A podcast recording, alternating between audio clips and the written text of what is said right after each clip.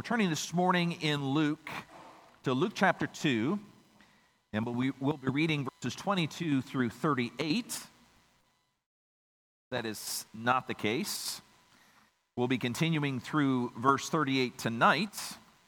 We'll be stopping at verse 35 this morning. I feel almost like I've given away a little bit of tonight, saying we're going through 38. Instead, we're going to go through 35 this morning and then continue through 38 tonight at our Christmas celebration. These are two very pious people who give their testimony about Jesus. And as I've said in some other passages where we have these prophecies, I want you to hear these prophecies with joy. These aren't just statements of fact, these are factual statements that come from hearts that see Jesus Christ's arrival. This is not just oh, there is a truth. This is the joy you have only compounded. When somebody that you haven't seen in years, someone you love so much, finally comes. You know that feeling, right? Only this is much greater. Much, much greater. We turn in the scriptures to Luke chapter 2, verses 22 through 35. Hear the word of God. And when the time came for their purification according to the law of Moses, they brought him up to Jerusalem to present him to the Lord. As it is written in the law of the Lord, every male who first opens the womb shall be called holy to the Lord. And to offer a sacrifice according to what is said in the law of the Lord a pair of turtle doves or two young pigeons. Now there was a man in Jerusalem whose name was Simeon, and this man was righteous and devout, waiting for the consolation of Israel, and the Holy Spirit was upon him. And it had been revealed to him by the Holy Spirit that he would not see death before he had seen the Lord's Christ. And he came in the Spirit into the temple. And when his parents brought in the child Jesus to do for him according to the custom of the law, he took him up in his arms and blessed God and said, Lord, now you are letting your servant depart in peace according to your word. For my eyes have seen your salvation that you have prepared in the presence of all peoples, a light for revelation to the Gentiles, and for glory to your people Israel. And his father and mother marveled at what was said about him. And Simeon blessed them and said to Mary, his mother, Behold, this child is appointed for the fall and rising of many in Israel and for a sign that is opposed, and the sword will pierce through your own soul also, so that thoughts from many hearts may be revealed. This is the word of the Lord.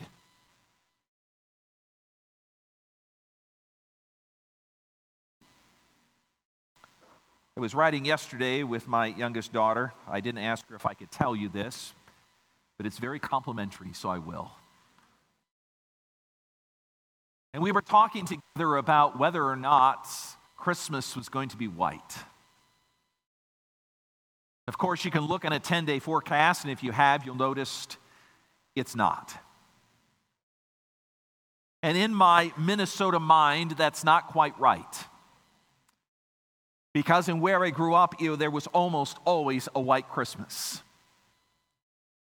In my mind, there's a special kind of longing that happens at this time of year. I imagine a snowstorm, not just inches, but feet of snow. So much snow that I get to go outside on my little garden tractor and move it repeatedly, pushing it into giant piles. And so much snow that the roads are closed and no one can go anywhere and we're stuck at home.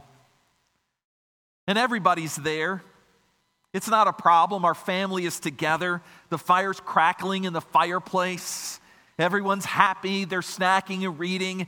And most of all, they're playing games, and I don't have to join in. There is a warmth physically and emotionally. Everything is just idea, ideal. It's Norman Rockwell. It is just the best. Imagine that.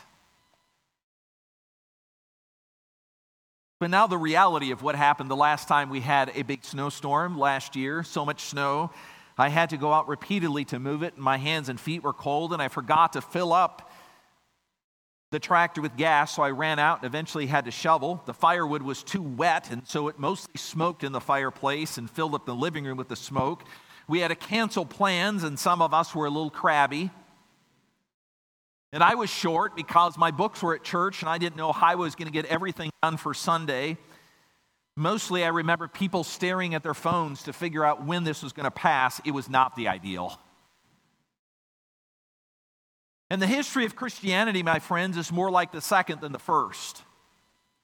All of that has and your history as well. It's less than our ideal, at least in terms of the way that it looks to us. And it is because of the realism of the scriptures that we have come here this morning to what we call the prophecy of Simeon. Read in context, I believe it is more of a song. I've tried to encourage that. In fact, my greatest joy would be that after hearing this, you would leave with great joy. Not just hearing this truth and thinking, wow, I would like it if you said, Pastor, that was a good sermon, but that's not, not most important to me. Way more important to me is that you would have the kind of joy that Simeon had when he saw Jesus in the temple.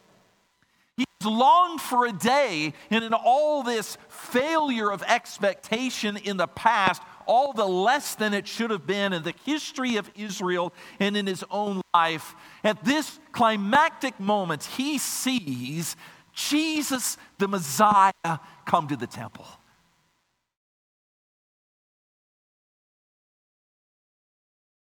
Simeon's longed for this day, and I hope that you sense the sense of fulfillment in what happens in this passage. And I want to give you something to mentally munch on, to spiritually savor. Simeon lived in a less than ideal world. He had experienced less than what was ideal in the life of his people. He had been longing and looking. And now, in this passage, in this song, in this prophecy, Simeon leads you to joy because, in all of the looking with longing that happens in the human experience, even those who follow after Christ, eventually there comes a time, and this is where the joy comes from where the promises of God are fulfilled. And I want to talk about, first of all, the looking and the longing, because Luke emphasizes that in the first part of what I read. And then I want to look at with you the joy of seeing God keep his promises, especially against that backdrop of the looking and the longing. So let's start with the looking and the longing. And there are really two groups of people who help us understand that looking and longing in these verses. The first is his parents. At first, verses 21 and following could sound to us like almost surplus information. I don't mean to be disrespectful to the Word of God in saying that. It's just hard to know why Luke records all of this information about why they're coming to the temple. Well, I'm going to tell you why. It is because in these verses, Luke tries to explain to his readers that Jesus' own parents were looking and longing for the Messiah to come. In fact, against the backdrop of Jesus' parents, we have the Song of Simeon. When we see their looking and longing, we understand his. Why do I say this? What we read about in verses 22 through 24 is a very clear fulfilling of three Old Testament rituals around the birth of a child. I want to note them for you. I could explain them all very thoroughly, which would be fascinating, at least for me, but it might miss some of the forest for the trees, so I'm going to be more brief. If you want to take notes, as some of you do, you can jot down these passages and look them up later. The first ritual that was being fulfilled here was the purification ceremony for mothers of children that happened 40 days after the child was born. You can read about this in Leviticus 12, verses 2, 3, and 4. The second ritual is the presentation of the firstborn to the Lord. This comes from Exodus chapter 13 and is a reflection on the killing of the firstborn of the Egyptians in Exodus and the sparing of the Israelite firstborn in that same story. The third ritual is that of dedication. And it is the dedication of the firstborn, especially to the Lord's service.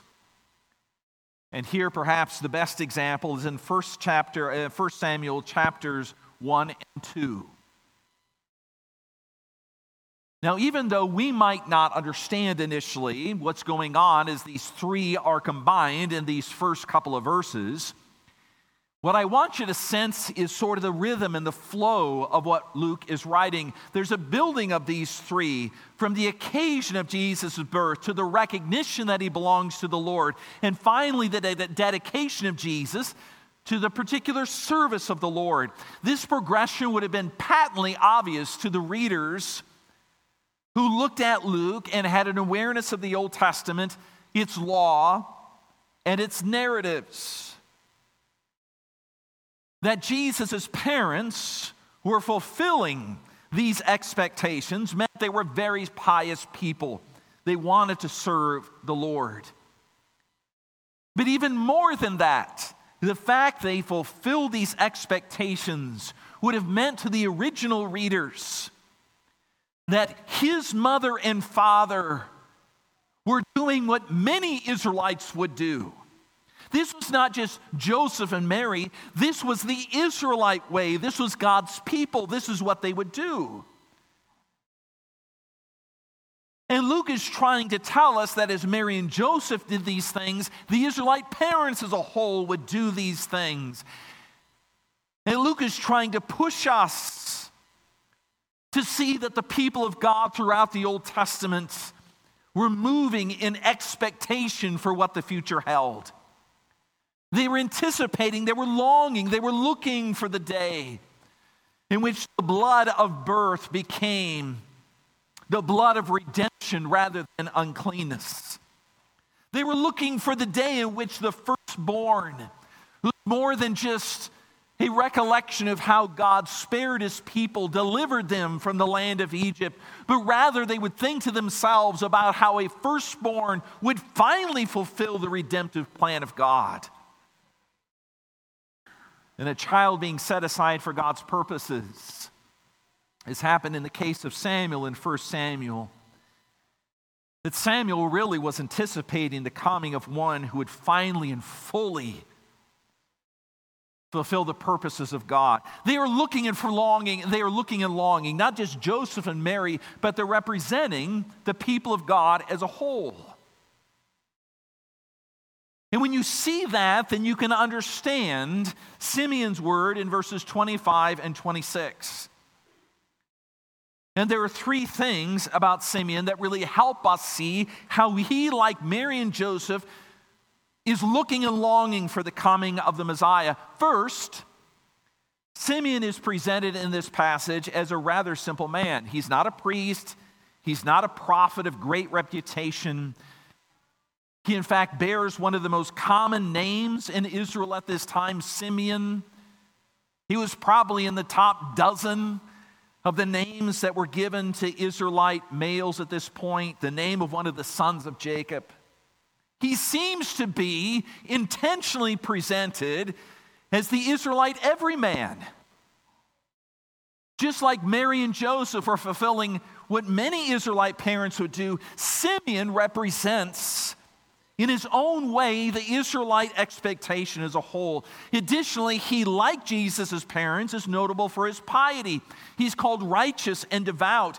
That might not mean a lot to us, but if you knew the Old Testament as well as these readers did, you would think immediately that this was a description given to Job in the Old Testament. And Luke had noted the same descriptors in talking about Zechariah, John the Baptist's sons just a few chapters earlier.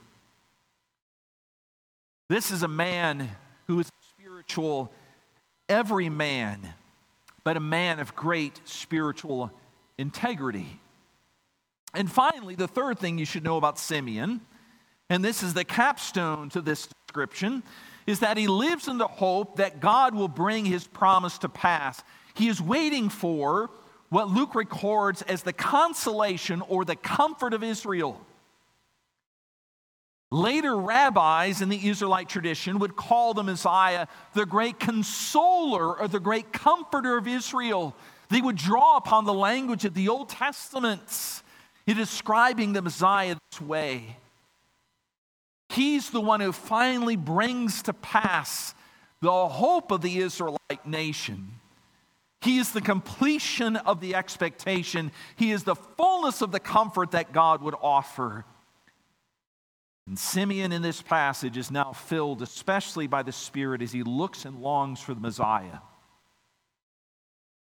He testifies, he calls out in the hearing of those in the temple. There would have been many people there.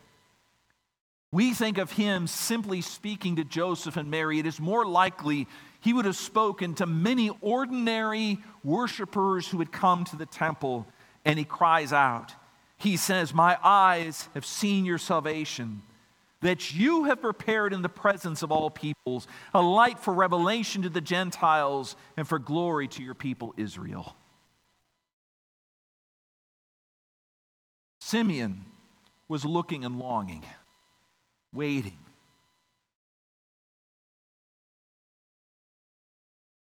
When I introduced this sermon, I set it up hoping that you would see that in some ways we live in a similar reality. Simeon and Jesus' parents were looking and longing for the first coming of the Messiah. I'm hoping that you look and long for the second coming of the Messiah. Jesus has come and we celebrate that. We are going to celebrate, I think, like you've never celebrated when we celebrate tonight. No pressure on Ginger in that. I can honestly say to you, there is no possibility that the redemptive plan of God will be thwarted. That's what the first coming of Jesus means. That's why there is such celebration. But at the same time, it is not difficult to realize that there is a lot of redemptive space still to be conquered by the kingship of Jesus Christ. I look at you and I see people who know that to be true. I hardly need to convince you of that fact. That when you look at your own lives and the world in which you live, you can look and long for things that have yet not come. And even though this is going to sound very counterintuitive, and I beg your sense of forgiveness if it comes as a stark suggestion, would you please consider, at least think about, injecting that sense of looking and longing into your Christmas celebration this year?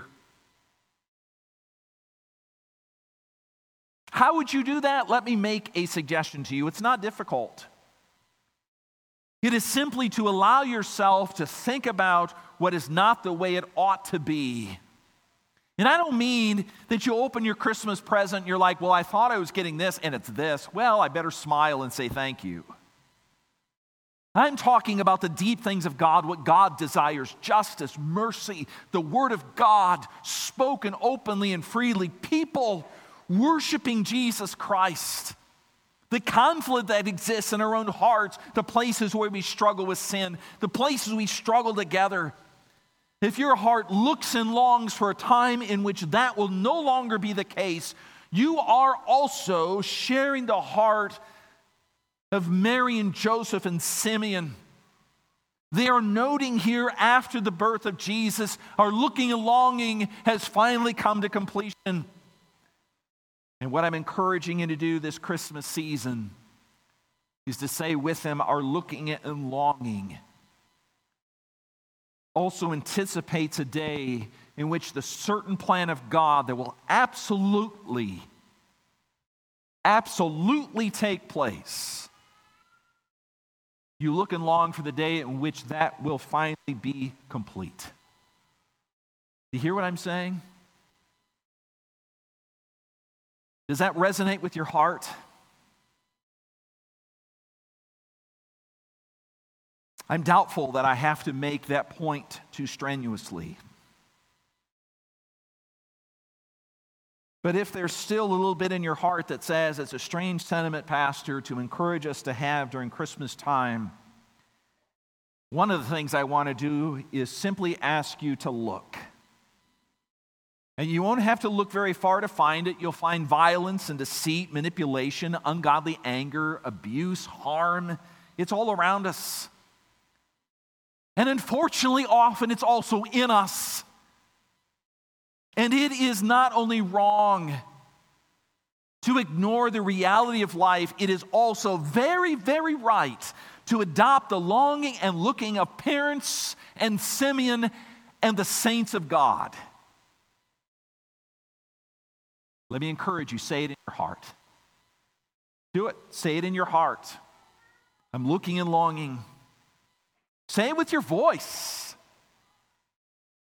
The Christmas cards are meant to not only look back, my friend, but also to encourage you to look forward. Don't let that past fulfillment drown out the signal call of the future reality. Say it, even shout it. Come, Lord Jesus. With the same vigor in your heart as Simeon shouted with joy when he held the child Jesus. Looking and longing.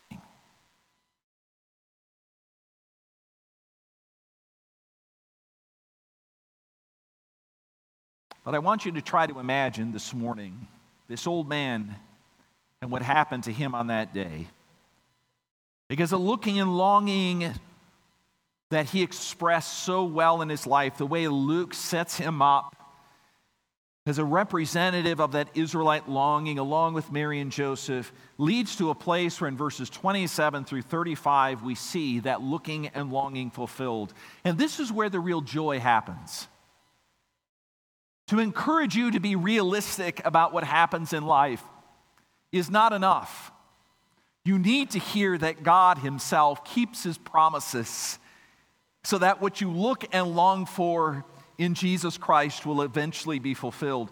Again, I want you to imagine this dear old man coming to the temple on that day for years. He had been looking and longing for generations, his people had. And now, on this day, the Spirit of Christ reveals to him in some glorious way that the Christ is right there in the temple. Can you imagine what that would have been like?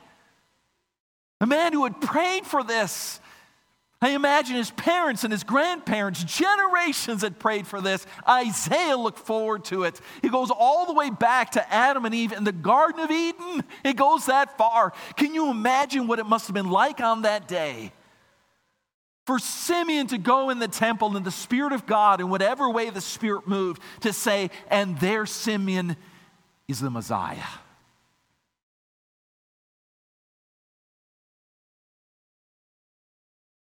And Simeon takes Jesus in his arms.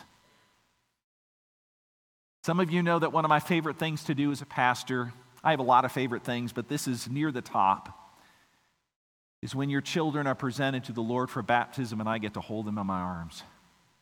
I can honestly say I've never met one of them I didn't truly delight in. But that's nothing compared to what Simeon experienced in the temple on that morning. The looking and the longing was met with God keeping his promises in this child that he was holding in his arms. Because of the depth of the joy that should occur, I want you to think about this in three ways. First, the keeping of God's promise according to Simeon is obviously so. That's what Simeon says in the first part of his song. He says, God has kept his promise and he has been kind enough to let Simeon see it. Simeon says, I'd see it with my own eyes. God has kept his promise. Here he is. And Simeon says, This is not only for me, for my eyes. He's not only going to go tell it on the mountain as we sang this morning, but he says, This salvation has been prepared in front of all peoples. God intends for you all to know this morning this is true. This is not Simeon's news, this is our news. Over and over in the Old Testament, this idea of God's salvation coming in the sight of all people is the definitive proof that God has acted and kept his promises. And now Simeon draws on passages like Isaiah 40, verse 5, where Isaiah looking to the future, says, And the glory of the Lord shall be revealed, and all flesh shall see it together. And Simeon says, Look, it's obviously true. God has kept his promise. I'm holding the baby in my arms. The second thing that Simeon points out in his song is that God has precisely done what he promised. What I mean is that Simeon says that this child will be a light for salvation to the Gentiles and the glory of your people Israel. That is a beautiful turn of phrase, but you should know that it comes from Isaiah 60, verses 1 and 3. I'm hoping if you go back and read that this afternoon, maybe you'll make a point of reading that before you eat your lunch. Isaiah 60, verses 1, 2, and 3. If you do, I would not be surprised if you jump out of your seats when you read it. It is that amazing. Because in that passage, Isaiah prophesies about the coming of the light and the glory of the Lord. He says the hope of the coming Messiah is this. And when the Messiah does come, according to verse 3, he says, And nations shall come to your light, and kings to the brightness of your rising. In other words, Isaiah seems to say when the Messiah comes, then the nations will be drawn to what Israel has. You might say, well, that's very interesting news. Let me make it a little more personal. Let me tell you why you're going to jump out of your seats. Because you're the nations. That's why. You're the ones, I'm the one he's talking about here. Simeon says, and the nations will see it, and we see it, do we not? In Simeon's word, God has brought the Messiah to Israel, and the nations will come to see. This is the first time in the Gospel of Luke that the Gospel points to God's promise keeping that what he said in the Old Testament to Abraham and then over and over again, that the Messiah would come not only for the people of Israel, but he would come for the nations. This is the first time Luke says, and look, God is keeping that promise. Which leads me to say this about the precision of God's promise fulfilled in Jesus. Thank you, Lord. Thank you, Lord. Apart from God's intention, I would be this morning among those in the nations who would have no clue about your son. I would have no idea whatsoever. I would be somewhat happily living my life thinking that I must try harder, I must do better. But instead, because of Jesus Christ, the keeping of God's promise, I know the Messiah. And God has said, You, whoever you are, whatever nation you've come from, whatever your history, this promise of the Messiah is also for you. The third thing I want to point out in what Simeon says, it's not only obvious that God kept his promise, he keeps his promise precisely, but he also keeps his promise decisively. And this goes to those last few verses that may seem like a little twist, a curveball in what happens in this passage. At the very end, these last few verses we read, you'll notice it ends with a challenge. Jesus' arrival, Simeon said, would lead to, I would best describe, as a crisis moment for many. Mary's own heart would be pierced through as she watches the harm that comes to her child. And the hearts of many in the Israelite nation would be deeply challenged would they rise to welcome the coming of the Messiah in faith, or would they fall away in disbelief? For the latter group, their looking and longing is met with pure disappointment. That is, they've looked and longed, and what they've come to realize that in Jesus Christ, they must abandon themselves and follow Him, and they go away deeply disappointed. They simply want someone who would add a layer on their life, approve of who they were, say, Of course, of course, I want you to be my disciple. How could I not? You're so well put together. You keep the law. These are the ones who go away disappointed. But those who humble themselves before the Lord, those who see Jesus and the grace he offers, from the prostitute to the Pharisee, they rise in faith by the Spirit of God to trust in Jesus. and to find the completion of all of God's promises in Jesus. In order for me to faithfully, I think, explain this text to you, I needed to communicate joy, and I hope you know it. But I also have to communicate this challenge because it's where the passage ends. It is human to long and to look for something. It is spirit led to look and for long for a day in which sin and all of its effects will be taken away in here and out here. But it is truly spirit led to come to a place in which our looking and longing is met alone in Jesus Christ. That is nothing short than His grace. And this morning in the Song of Simeon, our God offers it to you freely. Then all the looking and longing that is found in your heart, you would find a deep completion of the promises of God in Jesus Christ for you. When I started this morning, I almost read through verse 38. I didn't. Tonight we will. Because Anna, dear Anna, will lead us to a place of ultimate contentment in Jesus Christ. Simeon challenges us first. And Anna leads us to a place that is intended to give you ultimate comfort. Until then, let's bow in prayer. Father, I am thankful, simply as your son, that the Song of Simeon exists. Because there are many times in my own life, and this would be true for all of us, where we see a world in which we look and long for so much more than what there is. And maybe we are told, or maybe we just have this feeling that at this time of year, really we should set those things aside. They're not really appropriate for the Christmas season. Just sing more carols and drink some eggnog. But, Father, the beautiful thing about your word, the amazing thing about Jesus coming into this world, is unlike any other place in our world where we are encouraged to be unrealistic in the Word of God, we see things as they truly are.